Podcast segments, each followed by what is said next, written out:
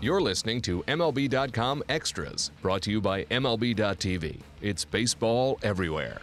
Zack Greinke is very good in road games during the day, which is probably why he was doing what he did against the Houston Astros in their series finale in Houston. Uh, let's talk about that. Steve Gilbert, I am Alyson Footer. Steve, I realize that you are not here with me, but I'm assuming that you know what went on.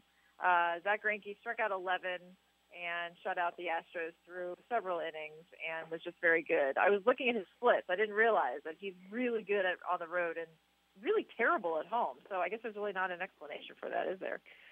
No, I, I think Alyson. If you look at a number of those, uh, the starting pitcher splits, you'll find the same thing that that they've struggled at home, um, especially early in the year. I think the the first month of the season um, really kind of skews those numbers. They pitched a little bit better at home. Um, it, they did in May, I should say. Now that we're in, on to June, but uh, it, certainly in April, it was a struggle for them at home, um, pitching wise and results wise. Um, and they turned that around a little bit in May, at least from the pitching standpoint. But uh, then the hitters seemed to to stop hitting in May at home. So. Uh, home has not been a kind place for the Diamondbacks. Bottom line uh, for either hitters or the pitchers this year. Yeah, so with Greinke, I mean, it's got to be nice for the Diamondbacks to see him uh, do things like this. I mean, you know, I'm just looking at the Diamondbacks and I'm like, I, I even asked one of the writers, I said, are they this bad? Um, you know, because like the, the Astros, I mean, they've been, you know, they were just terrible for like the first six or seven weeks of the season. I'm like, but they're not actually this bad. But I, I don't know. The Diamondbacks just seem to be kind of maybe I feel like they're like sort of uninspired, which is what happens when you lose a lot of games, right? You just look like you're just law. But uh, they seem they've got some problems. Would you agree with that? Well, I think that you know, anytime a team, especially if they if they're struggling to score runs, um, always looks uninspired. Um, and or if their pitchers are giving up runs, a lot of runs early in the game, they look uninspired. So I think that that's kind of part of it. Um, it's been hard to put your finger on on why they've struggled this year. I mean, you can point to the pitching in in April, you can point to the the hitters at certain times, but it's hard to just understand why. Um, overall, there's been so much. I guess you would call it underachievement uh, on a number of different fronts. So I, it's one of those things where I know they they they look uninspired, but they don't you know they don't come across that way when you're around them on a day in day out basis. It's just when you're watching the games and the team is losing, it, it's hard to uh, it's hard to look like you're you're inspired. Yeah. Okay. So let's talk a little bit about Archie Bradley. He was called up uh, with for obvious reasons. There's a lot of injuries in that rotation right now.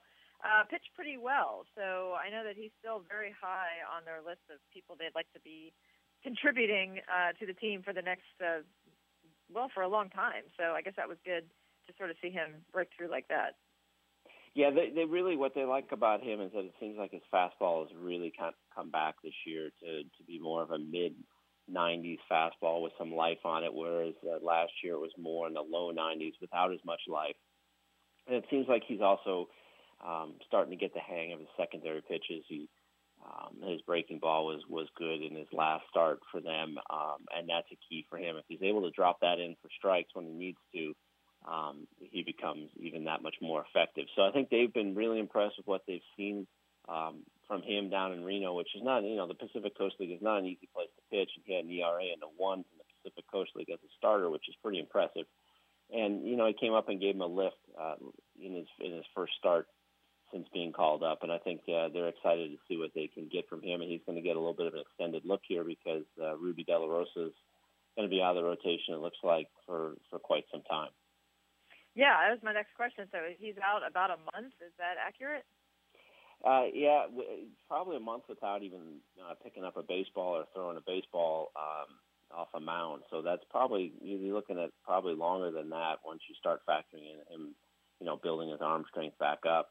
Um, he's had the Tommy John surgery once. It doesn't sound like it's a full tear and something that they need to go in and repair right now.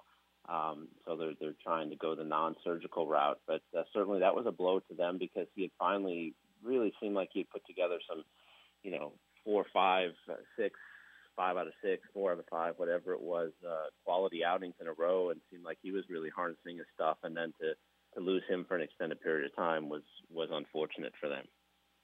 And let's talk a little bit about Shelby Miller, an update on him. So he's uh, what pitching in an extended spring game this weekend. Um, So it seems like I don't know. This DL stint was, uh, and we had this situation with Carlos Gomez here in Houston. Um, you know, kind of identifying an injury, but also I think everyone acknowledging it was a mental break also. And it seems like maybe Shelby Miller needed a, a mental break a little bit, as, as, in addition to a physical one.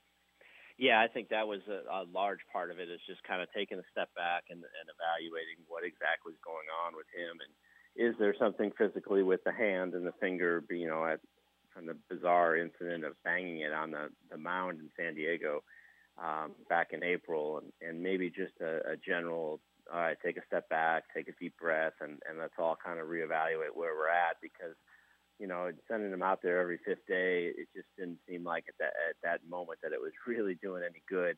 Um, certainly not. His performance wasn't getting any better at, uh, during those times, so they wanted to kind of take a step back and, and see if that would help him out a little bit. And Michael, I have to talk about Michael Bourn every time we talk until he's not on this team anymore. Uh, so he's contributing. I got a lot of tweets from Astros fans who are like, "Are you going to start tweeting about how fast Michael Bourn is again?" Because that's all they used to talk about. Um, but I mean, that's they've got to be like. I looked up today; he's hitting like 300. I know he's not. Uh, it's not that many at bats, but uh, he certainly and he made a fantastic catch here. So he certainly seems to feel at home here in Houston. But uh, that's got to be a big lift for a team that does not need to try to figure that position out at this point. They have better things, bigger things to worry about, right? Yeah, he's really given them a lift. I mean, you look at uh, a couple of pickups that, that Dave Stewart has made, and, and you know whether it was Jean Segura um, taking a shot at Michael Bourn, um, that's really paid off for them. And I think that uh, Bourn has given them some some added speed. He's given them a true center fielder, um, which allows them to move Chris Owings around a little bit more. Um, so I think he's certainly been uh, a, a very low low risk, uh, high reward so far pickup for them.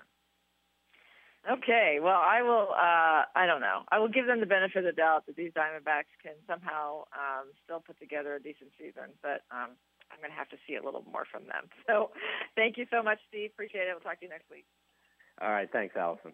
MLB.tv Premium, the number one live streaming sports service, is celebrating 13 years. Watch every out of market regular season game live or on demand in true HD. Real time highlights, live look ins, pitch tracking widget, and more. MLB.tv Premium includes a free At Bat 15 subscription. Watch live baseball on over 400 mobile and connected devices. Watch at home, in the office, or on the go every night on every device. Blackout and other restrictions apply. Visit MLB.tv for details.